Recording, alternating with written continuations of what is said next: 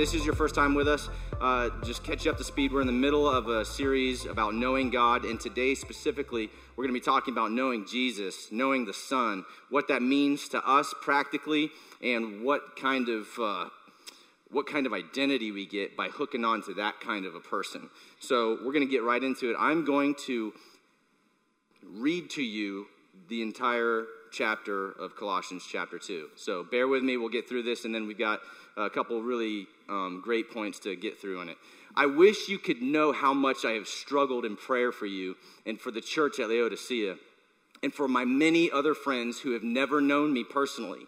This is what I have asked God for you that you would be encouraged and knit together by strong ties of love, and that you will have the rich experience of knowing Christ with real certainty and clear understanding. For God's secret plan, now at last made known, is Christ Himself. It's a person. In Him lie all hidden, lie hidden all the mighty, untapped treasures of wisdom and knowledge. I'm saying this because I'm afraid that someone may fool you with smooth talk for though I am far away from you, my heart is with you, happy because you are getting along so well, happy because you are strong in faith in Christ. And now, just as you trusted Christ to save you, trust Him too for each day's problems. Live in vital union with Him. Let your roots grow down into Him and draw up from Him nourishment. See that you go on growing in the Lord and become strong and vigorous in the truth you were taught let your lives overflow with joy and thanksgiving for all he has done.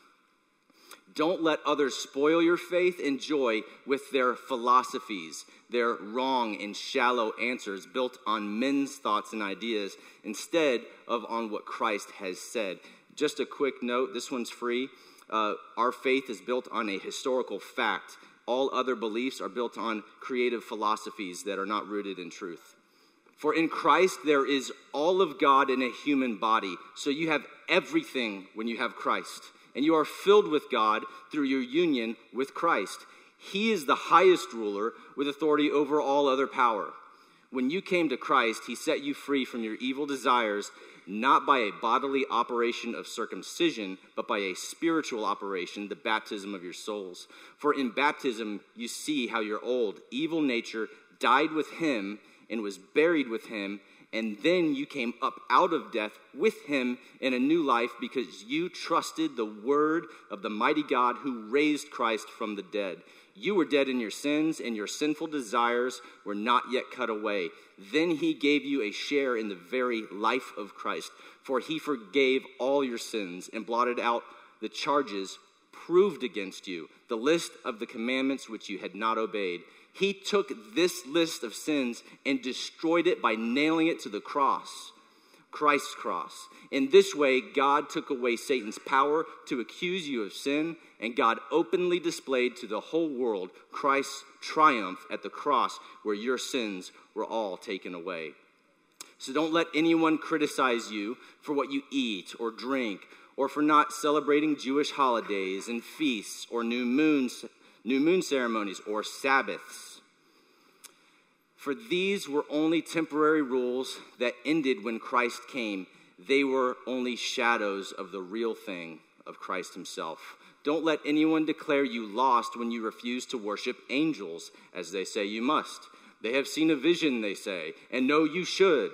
These proud men, though they claim to be humble, here's another one, it's $5. I'm charging you for this. If somebody says that they're humble, they're not have a very clever imagination, but they are not connected to Christ, the head to which all of us who are his body are joined. For we are joined together by his strong sinews, and we grow only as we get our nourishment and strength from God. Since you died, as it were, with Christ, and this has set you free from following the world's ideas of how to be saved by doing good and obeying various rules why do you keep right on following them anyway, still bound by such rules as not eating, tasting, or even touching certain foods? Such rules are mere human teachings. For food was made to be eaten and used up. Amen. These rules may seem good, for rules of this kind require strong devotion and are humiliating and hard on the body, but they have no effect when it comes to conquering a person's evil thoughts and desires. They only make him proud. The first thing that I want to look at with you all is what happens to us when we walk with the Son, when we accept Christ's sacrifice on the cross and we say, Yep, that's mine, you get a new identity. Right off the bat, let's buy that car. New identity. Why is this so special to us? Well, I want to just talk about identity in general from a whole world standpoint. Every generation, every human being that's ever born strives to find out what am I here for? What is my identity? And we find those identities in all kinds of things, whether it's our experiences, abuses done to us, who our family is, who my mom and dad are. That defines that gives me my identity. Um, if you are have the physical prowess of an incredible athlete and you're able to accomplish all these mighty feats in the sport that you play, or maybe you're a very savvy, sophisticated businessman who's very successful and you glean your identity from these things and, and, and things, words that are said over you, words that you've said over your own self. You can believe those things and they set your identity. And I want to say this I hope to God that nobody rests in those things because they're temporary, they fade your parents die, your body diminishes. If you are really proud and you get your whole identity from your intellect and your academic achievements, what happens when your mind fades? What is your identity now set in? Something that's being pulled and snatched away from your hands. And this is a very serious problem that maybe a lot of us don't really take seriously. And I had a friend who's very gifted in his athletics, and those things were stripped from him, and now he's just a devastated human being, just finding, trying to find his identity. What am I now? And it's going to happen to all of us. Whatever it is you've put you, your identity in, I want to say Christ is a more long lasting, everlasting, permanent source. It's better than whatever you had it in before.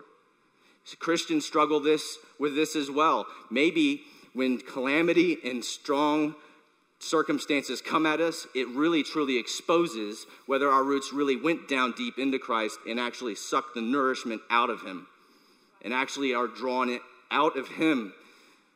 That's what hard times do, they expose that. So I've got a list here um, that I think it's not comprehensive and you're not going to find everything that you that you could have put your identity on but it's going to just be a list of what the old identity is, and then we're going to look at a list of what Christ can do. But let's read this first. First, for in baptism, you see how your old evil nature died with him and was buried with him. And then you came up out of death with him into a new life because, and this is it, you trusted the word of the mighty God who raised Christ from the dead. The words you trust set your identity. Here's what may have defined you or is currently defining you now Look at that list imperfect, sinner, insecure, addicted. Maybe some of us are addicted to substances and we can't break the chain or the addiction. We are still held by it. I want to say that that list, if you think that those things are true of you, they are. If you think I've been abandoned, left by my family, I've, I've got nothing, I'm, I'm stupid, then that is true of you. And what I want to say is, I hope that you don't want that to be true of you anymore because this list here is what God says of you. Do you want that? Is this list better than that list? And if this list is true, I walk around, maybe you don't know me, but if you do, I walk around chock full of confidence. And I'm like, man, life is awesome. You ask me how I'm doing, I'm living the dream because that list is true of me not because of anything that I am naturally in myself. All of that is garbage. The, the things that were naturally what were me is on that old list. But Christ has given me a new identity established and rooted in Him unchanging. Do you believe that about yourself? I want to ask the serious question. When you go home and you know when you've had hard times, is that list more true or is that list more true? Because it is yours if you want it. And you can keep that old list if you want it. I pray to God you don't. I ask that today you consider that that list is actually more accurate, that you want that one. It will require you going, Christ, your King. And if that's what you give to me, fine, I'll take it. But those words can be either true or false based on what you believe. One of the things that I love when I read scripture and I, look at Paul and what God did with Paul, he can do with you right now. Paul was a Pharisee, which is uh, in, the, in the Jewish faith, it was a particular sect that was so performance driven on what they accomplished in obeying the rules, and not just God's rules, but their own rules that they made up and heaped up on it. And they were so proud because they were doing so good, and they, it made them feel superior to other people. And God took that heart and said, Now your focus is going to be on everybody who's not like you. He, I'm going to take your focus off of the Jewish people and you're going to go into all the rest of the world and preach the good news to them. He takes a heart that is so inward torn and pulls it and makes it outward loving. He does the same thing with Peter, the apostle. He says, You're a rock. He was anything but a rock. If you've not read him, if you haven't read his life, go read Mark. It's just all about him screwing it up and being a coward and turning his back and then you see this dramatic change where he is so boldly proclaiming the gospel to people, and he's got the confidence because God gives it to him. He struggles. he, he does mess up a little bit even after that, but aren't you encouraged by that too? That he can start it in you now and you can grow in it by those roots going deeper into Christ? That's a beautiful thing. I'm encouraged by Peter's screw ups because I'm a screw up. It's amazing. Do you want that list, that new one that says that you're a, a prince in his family? You're one of his children? When he looks at you, he sees the perfect record of Jesus? Man, that's my identity? One thing you cannot do with everything I've just said is ascend to it intellectually, just by reason. Go, yep, uh, now I get it. The only way that this is going to be true for any one of us is it has to be an experience of love. It has to be eternity breaking into time and it hits you. And it could be a moment in your kitchen where you're just hearing something said in the background and then God, boom, you're my son. But you have to want that. You have to say, I want that identity. C.S. Lewis said something so brilliant, I have to quote him. He said, If you aim at heaven, you get earth thrown in. But if you aim at earth, you get neither heaven nor earth. So I want to say something when it comes to identity like this. If you aim your obsession at not finding out who you are, but finding out who God is, you get your identity thrown in the mix. But if you aim at you, you get neither him nor you. What do you want?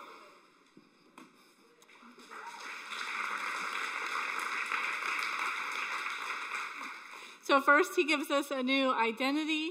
Secondly, he gives us a new record. Amen. I am so grateful that Jesus gives me a new record. Here in that chunk in Colossians, we see, For he forgave all your sins and blotted out the charges proved against you. The list of his commandments, which you had not obeyed. He took this list of sins and destroyed it by nailing it to Christ's cross. In this way, he took away Satan's power to accuse you of sin. Amen. Amen. Jesus erases Satan's power to accuse you. And I don't know where you are and what you believe, and maybe it seems wild to believe, like, okay, God, maybe. Satan, really? You believe in Satan? The scriptures say that we have an accuser and that he stands before the throne of God, hurling accusations at us.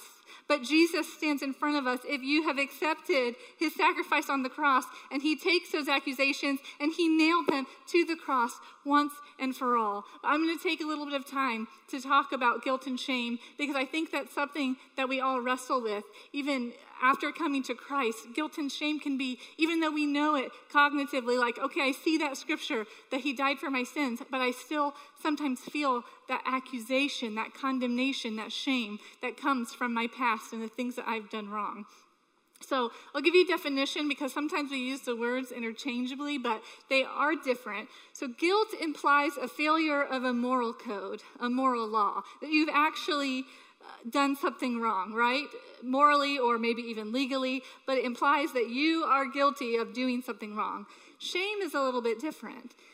Shame implies a failure of your own standards or your own view of yourself. So, feeling bad, feeling ashamed, feeling dirty or less than because of a standard I had in my mind or because I expected more from myself, or, but not necessarily because you've actually done something wrong. So, the way these two work together, the healthiest way they work together, how they should work together to lead you to repentance and change, is that they should go together. So, I feel bad for doing something wrong. Okay, I did something wrong and I feel bad. That attitude, guilt and shame working together, leads me to repentance, leads me to change, leads me to knowing that I need a Savior because I have done wrong. But you can have two extremes as well. You can have guilt without shame. That says, I don't feel bad for doing wrong. And if you want an example of this, just take a look at our culture, right? That sums up our culture right now, which is do whatever you want. Don't let anyone tell you anything's wrong. Live however. Don't feel bad. The reason you feel bad is because you're not as evolved as the rest of us who realize, you know, we should have no standards. That's guilt without shame. You are guilty of breaking moral law, but you don't feel bad about it. Or you can have the other extreme, which is shame without guilt. And this is, I feel bad about something that isn't wrong where I haven't done anything. An example of this would be sometimes we feel shame about the families we come from. You feel ashamed, you feel embarrassed from, by that. And sometimes maybe you feel shame about not making enough money, the college you went to, not going to college at all. Maybe you found a way to make money and provide for your family. It didn't t- take a college degree, but every time people are standing in a circle asking, Where did you go to college? you feel a little bit ashamed to say, Well, I didn't. Could be some people feel shamed about their, their race, about the, the town they grew up in. There's all kinds of things we can be burdened with shame, even though we haven't done anything wrong. and so when people feel guilt and shame, the main way they try to handle that and deal with that is to turn up the noise, turn up the distraction. Let me just keep myself so busy that I don't feel the guilt that I feel wrestling around in my spirit. So I don't feel the shame. I don't have those shameful thoughts making me feel condemned and embarrassed. And so we up the distractions in our life. We work more. We stay busy with friends. We have Netflix on our phone and on every TV on the house and on an extra computer at work because I need constant distraction, constant noise coming in so I don't hear that accusing voice in my mind. I don't feel the guilt that I normally feel. But to me, it's a futile pursuit because eventually you have to try to sleep. Eventually you have to keep upping the numbness, upping the distractions to silence that voice, to silence that feeling. And I know this struggle. For whatever reason, guilt and condemnation and shame have always been something I have wrestled with. It's always been one of the biggest parts of my testimony that I know that God has forgiven me of my sins my shortcomings, but I would hear that accusing voice, that shameful whisper saying, if people really knew what you did, if people knew what those thoughts you were thinking, if they knew what you did 15 years ago, they wouldn't like you. You wouldn't be a leader right now. You would have no influence. You're not a good Christian. I know that struggle. I know having to fall asleep with the TV on so that I don't hear my own thoughts. I know that struggle, but here we have in Colossians and all throughout the scriptures the beautiful miracle of Jesus. And that is that he, once and for all, died on the cross, a life altering, never the same again moment. That if you accept that work that he did for you, you your life is never the same. He gives you a new record. All of that guilt that I was really guilty of all the mistakes, all my sin, all my failures, done, nailed to the cross. And Satan has no more power to accuse me or hold against me, or my own sins don't cry out against me because Jesus has done it. And if we would believe that, if we would believe the power of those scriptures, the truth of that, uh, uh, of that event in history, that it's done, it's taken, it's taken care of. And so Jesus deals with our guilt. There's no sacrifice you can lay on the altar to absolve your sins. It is done. He did it for us. Amen. So Jesus deals with our guilt. Then what do we do with shame? Because shame isn't necessarily, necessarily connected to something we've done wrong, but we know that Jesus has dealt with the things we've done wrong. Shame is vanished, it's, it's, it's kicked out of our hearts when we are fully known and fully loved. Shame can't live there. Shame vanishes when you're fully known and fully loved. And what I mean by that is don't have secrets. Secrets are the holders of shame in your life. Because when people don't know, that's where that voice comes from. Ooh, if they knew, if they knew, you wouldn't be preaching up there. If they knew, secrets betray us. And so that's why you'll see all throughout Scripture confess your sins one to another. Confess your sins one to another. Why? Because confessing to someone else is what brings me forgiveness? No. God dealt with that on the cross. That's done. I need to ask Him for forgiveness of my sins. But confessing to someone else makes shame leave, it has no place to hide. There's no accusation, and that accusing voice is gone. Because when it starts to say, wait, wait, wait, if he knows, no, no, he does know. he knows. I told him, I've said everything I can think of to say, every terrible thing I've ever done. And for my personality or my bend or my weakness, whatever it is, I, that, that is just how I've had to live. I've had to live a life where anytime I've after repenting of a sin or feeling guilty, I've had to confess it to my small group leader, to my pastor, and then when I got married, David got that um, lovely job of, hearing every time, waking him up in the middle of the night. I got to say this I'm feeling really condemned. Calling them at work, and I'm so grateful for him because every time I've confessed sin that I knew I was forgiven for, but I felt condemned by, I felt shame. And even sometimes if that sin was against him, Every time he's responded with the same sentence after I've come out with what I need to come out with, he said, It's done. Don't think about it again. It's over. It's behind you. And I'm so grateful for that because that has brought healing to me and allowed that accusation and shame to leave my life. And so I would like to say to you if you're here married, if your spouse comes to you and says, I need to confess something, I, I know I'm forgiven, but I'm wrestling with shame, I'm wrestling with condemnation, when they confess to you, whatever it is, you should be an avenue of restoration for them. Don't be another accusing voice in their life. And it can be tough. It's like, well, that sin is against me. How rude. You did that against me. Our sin is against Jesus. Our sin is against our Savior. And how did Jesus treat me when I came crawling in my sin to his throne? He forgave me. He said, It's done. I'll take it on me. I'll take the punishment you deserved. It's finished. And we should live under that banner of Jesus' words that says, It's done, it's finished. So Jesus deals, removes our guilt, and confession removes our shame. And before we move on to, to the last point, singles, I've, I've had many singles come and ask me, when do I share my testimony with this guy or girl I'm kind of interested in?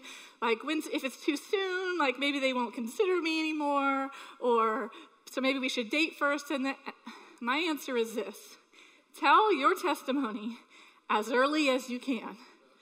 Just say it. Just get it out there. Because if someone is not going to consider you because of your past, because of, you don't want to marry that person.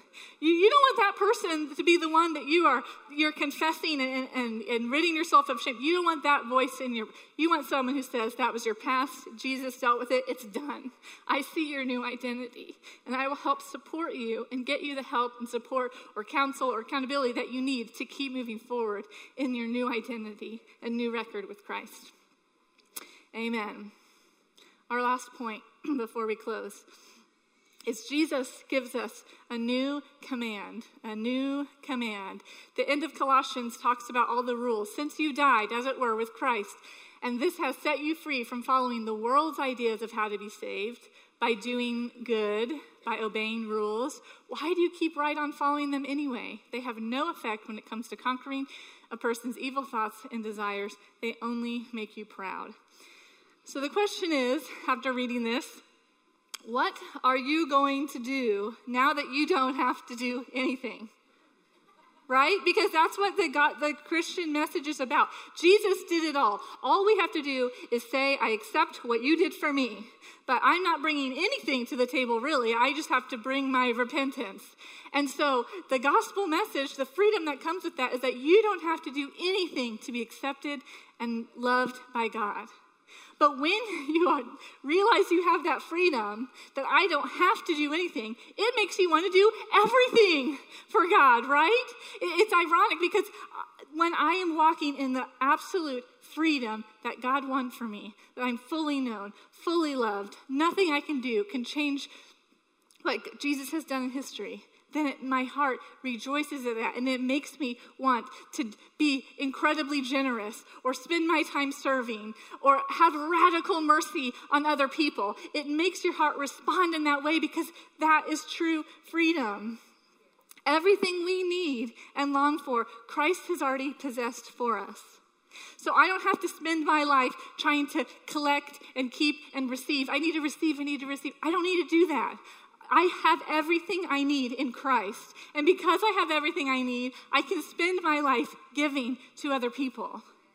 And radical grace, the transforming power of Jesus, should cause people in your life to ask questions like, How? How can you forgive your parents for hurting you like after what they did to you? How can you forgive your abuser? How can you give away 40% of your income to churches and to charities? How do you live like that? How do you get your bills met? How do you spend so much time? Why do you spend so much time serving? Radical grace should cause those questions to be asked about us, not because we're under a burden or a yoke to have to do these things, but because we are living in the absolute freedom that God won from us. That freedom that says, I don't, I'm free to be nobody because Jesus was somebody. I, because Jesus won, I'm free to lose because he was successful, I can be a failure and I don't have to worry about that because he already took my failures, my sins, everything, and he gives me his success, his forgiveness, his victory. And nobody can beat a person who isn't afraid to lose. You can't beat, nothing in this world can beat that person who's not afraid. I don't have to be afraid to lose because Jesus already lost for me. And he's already taken that failure and he's given me his victory. So nothing can scare me. Amen. The new command that God gives us, if we're not under burdens and rules and regulations and performance and, and good works, is this A new command I give you love one another as I have loved you, so you must love one another. By this, everyone will know that you are my disciples if you love one another. So we're not obligated to rules, to following some anything. We accept what Jesus did for us and we follow his new command, which is to love other people. Amen. I'm so thankful for that. I'm going to end with a, a personal story. When I was in high school, I was a freshman. It was my first year in high school, and I made a friend on the bus, and she was pretty much the only friend I had. I, I don't have a super um, outgoing, look at me personality. I'm pretty reserved until um, I'm comfortable with you. So she was my one good friend when I started high school. And she started dating a boy, and I'll just call him Steve. And so I was kind of friends with Steve just through her. Uh, that's how I knew him. So he would eat lunch with us, and, you know, we'd walk the halls, meet up after school, whatever. And I felt impressed in my spirit, if you know what I'm talking about. When the Holy Spirit talks to you, you get kind of like an unction, a, a, an idea that didn't come from me. And I felt like God was telling me to reach out to him because he was sad. And he didn't act sad. It wasn't like he walked around like, oh, life sucks. I mean, you, I couldn't tell he was sad, but I got the feeling, the sense that he was sad. And I felt the Holy Spirit saying, you need to reach out to him. Tell him your testimony, invite him to church, something. And I kept putting it off. And I was like, no, no, no, no, no. You know, I'm pretty shy personality. And uh, to be honest, I was just afraid. Uh, I was afraid of what he would think. I was afraid of what my friend would think. Like, maybe she'll think I'm hitting on him, and that's just weird. So maybe tomorrow. And I kept putting it off. And one Monday, I came to school, and my friend ran up to me crying, and she said, Steve killed himself over the weekend.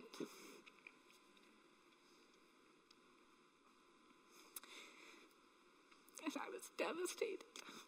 I mean, suicide is devastating, of course, on every to everyone. If you know someone who's taken their own life, it's a, it's, it's a very traumatic thing. To know that person was hurting that badly and thought that was the best solution for them.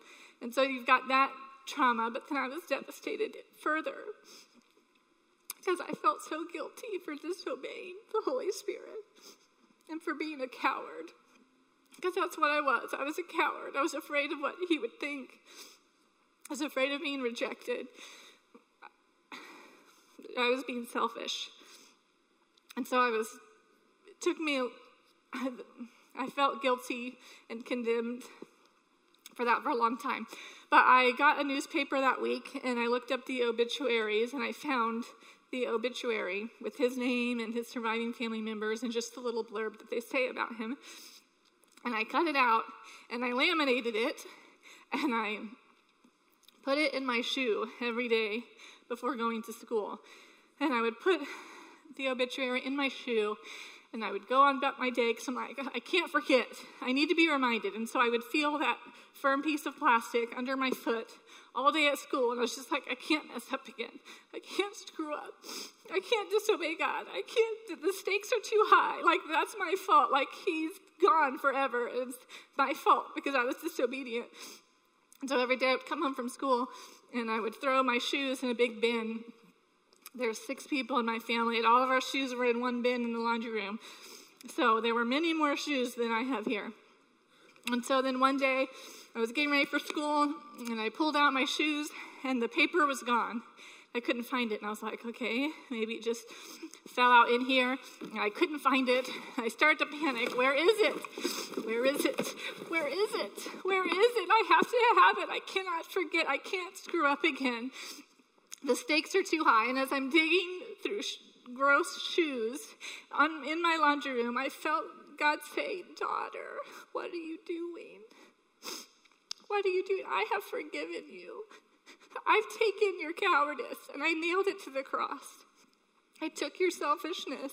I dealt with it on the cross. This is not the motivation I want you to have for serving other people. Your motivation should be to love people, not because you feel such shame, not because you're afraid of getting in trouble. Because you know, at the end of the day, if you if I'm motivated by guilt and regret and shame, I'm not loving them. It's still a selfish motive.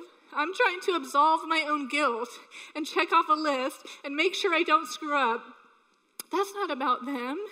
It's still about me. I don't really love them. I'm just trying to make myself feel better or be more accepted. And so we can't let shame and guilt and regret be our motivation. It has to be love. Like Jesus gave us, our new command is to love other people.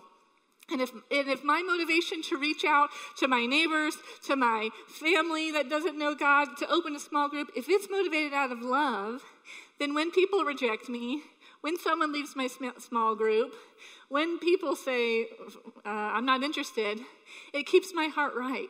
Because if I'm, if I'm doing these things from the wrong motivation, then when someone rejects me, then it's like, well, screw you. Screw, I become offended, right? Look at all this I've done for you. I've served you the last year and you don't even care. My heart is not right because my motivation was self centered. My motivation was absolving myself or making myself feel better, not motivated out of love. God said, Love me and love other people. Jesus said, My burden is easy, it's light. I'm not burdened under all these rules and restrictions and all his disappointment. He took my failure, and it's not easy for me to tell that story. It's embarrassing because I was a coward. But he took that, and it was nailed to the cross, and he removed Satan's power to accuse me, to make me feel shame, because Jesus took the punishment I deserve for that. And so I'm gonna, if you all want to stand, we want to pray with you today. I've been thinking about you for weeks and praying for you, and I specifically, the three things we're praying for a new identity, if you realize your identity is in the wrong things,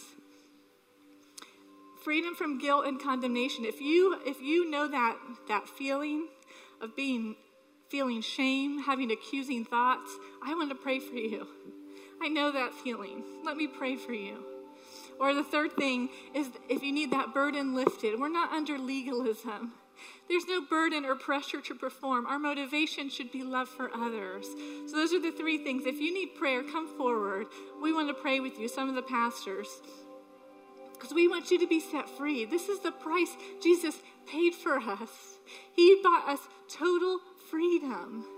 And so when we hold on to condemnation, we hold on to guilt and shame, when we wrestle with our identity, is it rooted in the right things? It's like what Jesus did for us. We're just leaving it in the corner.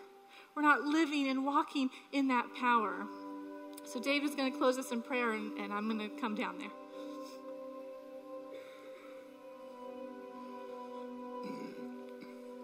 I think there's more. I think that uh, some of us are dealing harder with identity than we might be willing to admit, and guilt and shame and uh, legalism. And I want to just appeal to you one more time to come forward before God and everybody because He sees us anyway. He sees all my thoughts, all my inaction, all of my garbage. And I don't care if any of you guys see it because He sees it, right? So come and let us serve and pray for you guys so that you can finally be free of some of these things. Let's pray. Father, we thank you that you and what you say set the tone for all of reality. You spoke and the universe came into existence. And right now you speak an identity over your sons and daughters that is going to be so much better than what we held to before because this is everlasting and true. Lord, we thank you that you set us free from guilt and shame because you can tear it to shreds.